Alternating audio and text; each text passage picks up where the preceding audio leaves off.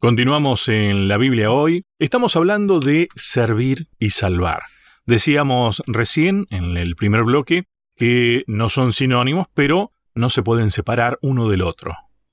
Es una actitud de vida, ¿no? El servir.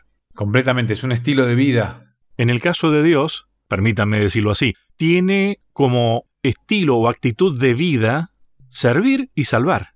A ver, la esencia de Dios es esta. La esencia de Dios es servir y salvar. Vamos a ir al capítulo 41 del libro de Isaías. Capítulo 41, yo voy a leer la versión, nueva versión internacional, la famosa NBI. Callen en mi presencia, costas lejanas, naciones, renueven sus fuerzas, acérquense y hablen, reunámonos para juicio. ¿Ves? La misma invitación, ¿no? Que, en el capítulo 1.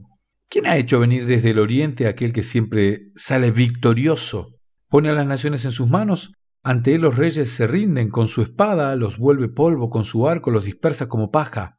Con paso firme los persigue por una senda que nunca antes pisó. ¿Quién realizó esto? ¿Quién lo hizo posible? ¿Quién llamó a las generaciones desde el principio?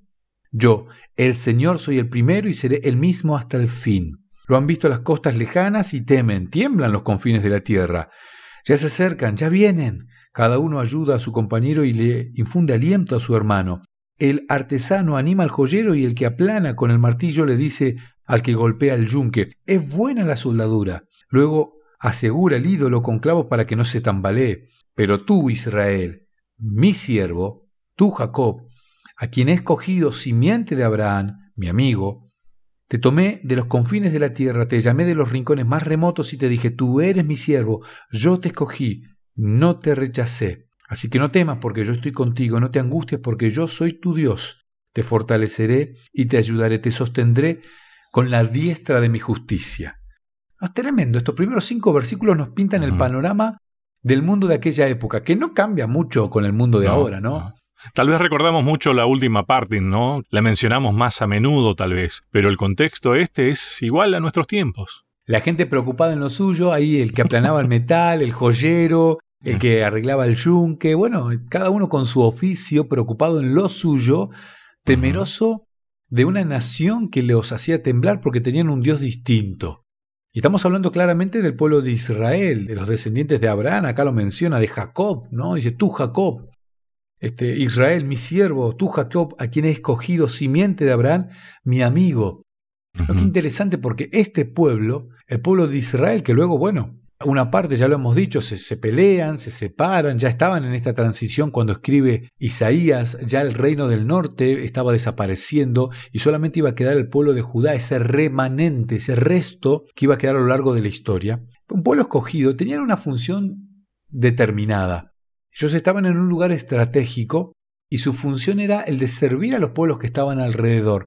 El hecho de que ellos tuvieran que luchar y conquistar a estos pueblos no era el plan de Dios originalmente. Originalmente Dios pretendía para ellos otra cosa. Ellos querían que ellos sean este, más bien un pueblo que muestre el camino, como dijiste vos, Lucho, que muestre esa senda hacia el cielo. La idea de ellos era que al servir a los demás pueblos, los otros pueblos puedan ver a Dios en ellos reflejado.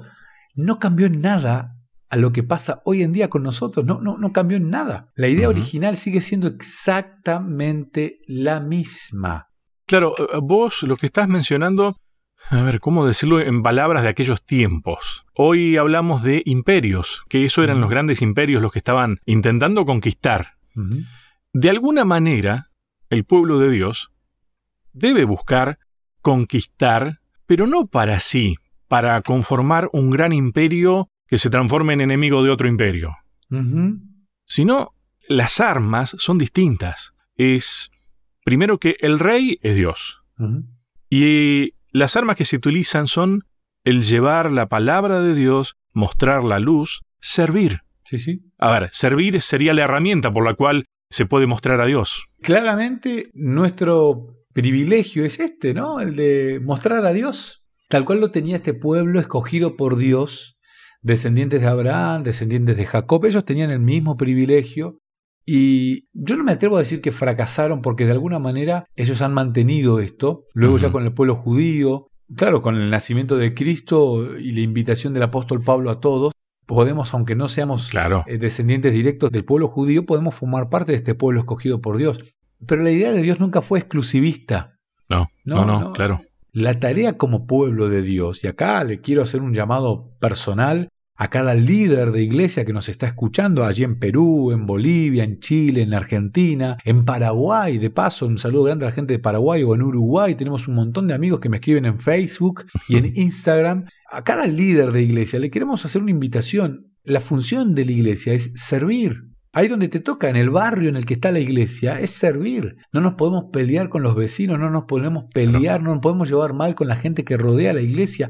La gente que rodea la iglesia Digo iglesia cuando hablo del edificio, del templo, del lugar edilicio. Debemos servir de tal manera que ellos vean a Cristo en la actitud de las personas que se congregan en ese templo, tal cual lo tenía el pueblo de Israel. O sea, la idea de que Dios tenga un pueblo no es exclusivista, es más bien la posibilidad que se le dio a ese pueblo de poder servir a los demás para salvar.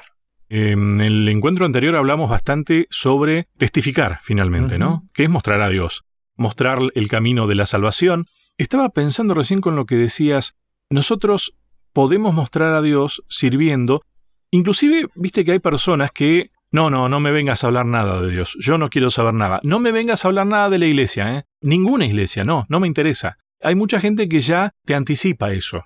No abriste la boca y ya no te dejan hablar teóricamente, ¿no? Sin embargo, el servicio habla de Dios mucho más que nuestras palabras. Esta semana en, la, en Sudamérica estamos disfrutando de los 10 días de oración. Ya eh, concluyen. Si estás escuchando el programa el viernes, te queda un día más.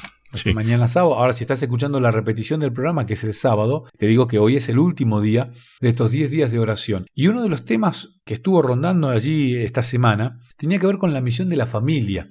Y la familia claramente tiene la misión de poder predicar a través del ejemplo. O sea, el sermón más poderoso es nuestra forma de ser, de vivir el cristianismo. ¿Cómo voy a ir a una iglesia donde la persona que me invite a la iglesia cuando yo estoy pasando por alguna necesidad no me viene a ver? No se acuerda de mí. ¿Cómo voy a ir a una iglesia donde la persona que me está invitando a la iglesia cuando, no sé, se me pincha la rueda del auto no me viene a auxiliar? O cuando me tengo que mudar de casa no me viene a ayudar en la mudanza. Esa es la idea original de la iglesia primitiva, la iglesia al pueblo de Dios, después la iglesia cristiana primitiva y hoy no cambió nada, porque el servicio es el ADN del cristiano. A veces creo que esperamos grandes actividades de servicio organizadas como para que se noten, ¿no? Y no, y están en el, servicio dentro de la misma familia, eh, sin que te pidan cocinar, cocinar rico, buscar lo mejor, que tenga el mejor sabor. Eso es una actitud de servicio. Qué parecido que es amar, ¿no? Bueno, para mí este, el amor tiene mucho condimento del servicio. El genuino amor este, sirve sin mirar cómo y sin esperar una devolución a cambio. Por eso Dios es amor y Dios también es servicio. El servicio es una acción. El amor es un, un estilo de vida. El amor es un principio. no es un sentimiento. El amor es un principio y el servicio es un, yo creo que es un producto de este principio. Y la acción de servir nace porque mi corazón tiene este principio que es el amor y que es Dios. Entonces está todo sumamente relacionado. Y viene de Dios. Viene de Dios, claramente. A mí me llama la atención cómo hay personas que aman el servicio, que son desinteresadas en cuanto al servicio, pero no van a ninguna iglesia. Y vos las ves y vos decís, wow, esta persona es más cristiana que los cristianos que van a la iglesia. Es inevitable pensar que una persona que practica actitudes de servicio no conozca a Dios. Es inevitable. Es como que no, no, no puedo creer, no me entra en la cabeza que esta persona que es tan buena sirviendo no sea cristiana. No, cuando vos ves a una persona, no sé, un almacenero que te atiende muy bien, que es honesto, que te acompaña, que genera un buen servicio, uno claramente dice, este debe ir a alguna iglesia. O sea, esa cualidad inevitablemente viene de Dios. Y la función del pueblo de Dios en ese momento era ser una, una influencia y hoy no cambió en absolutamente nada. Acá estamos hablando entonces de, y ya nos quedan unos minutitos en este bloque, pero de el pueblo de Dios, la nación o el siervo en forma colectiva, ¿no? Exactamente. Y hay algo que me gusta pensar de este pueblo colectivo, porque acá cuando uno lee el versículo 10 dice, así que no temas, porque yo estoy contigo, no te angusties, porque yo soy tu Dios, te fortaleceré y te ayudaré, te sostendré con mi diestra victoriosa. A ver, quiere decir que si uno es un siervo de Dios, puede temer y mm. puede sufrir. naturalmente. Si no, Dios no te diría no temas. Claro. O sea que la vida del cristiano, aunque uno se esfuerce y sirva, además no, no se gana la salvación por servir, inevitablemente viene con algo de sufrimiento, porque las personas no están acostumbradas a esto, porque están carentes de amor, carentes de Dios. Y cuando uno carece de Dios, carece de amor, es difícil. Y este mundo que carece de Dios, realmente es difícil para aquellas personas que desinteresadamente ofrecen un servicio. Bien, me dejaste pensando en ese personaje que mencionabas como siervo de Dios también, ¿no? Eh, me quedó mucho más claro la idea de que vamos a hablar también del siervo que eh, no es otro que Jesús, ¿no? Cuando hizo ese gran sacrificio, ya que estamos hablando de sacrificio y de, que también cuesta servir, ¿no? Pero me quedó ahí latente ese siervo que decías que tiene nombre y apellido y que fue anticipado. ¿Lo podemos hablar en el próximo bloque? ¿Cómo no, Lucho? Ahí estamos. Entonces hacemos una pequeña pausa y ya seguimos.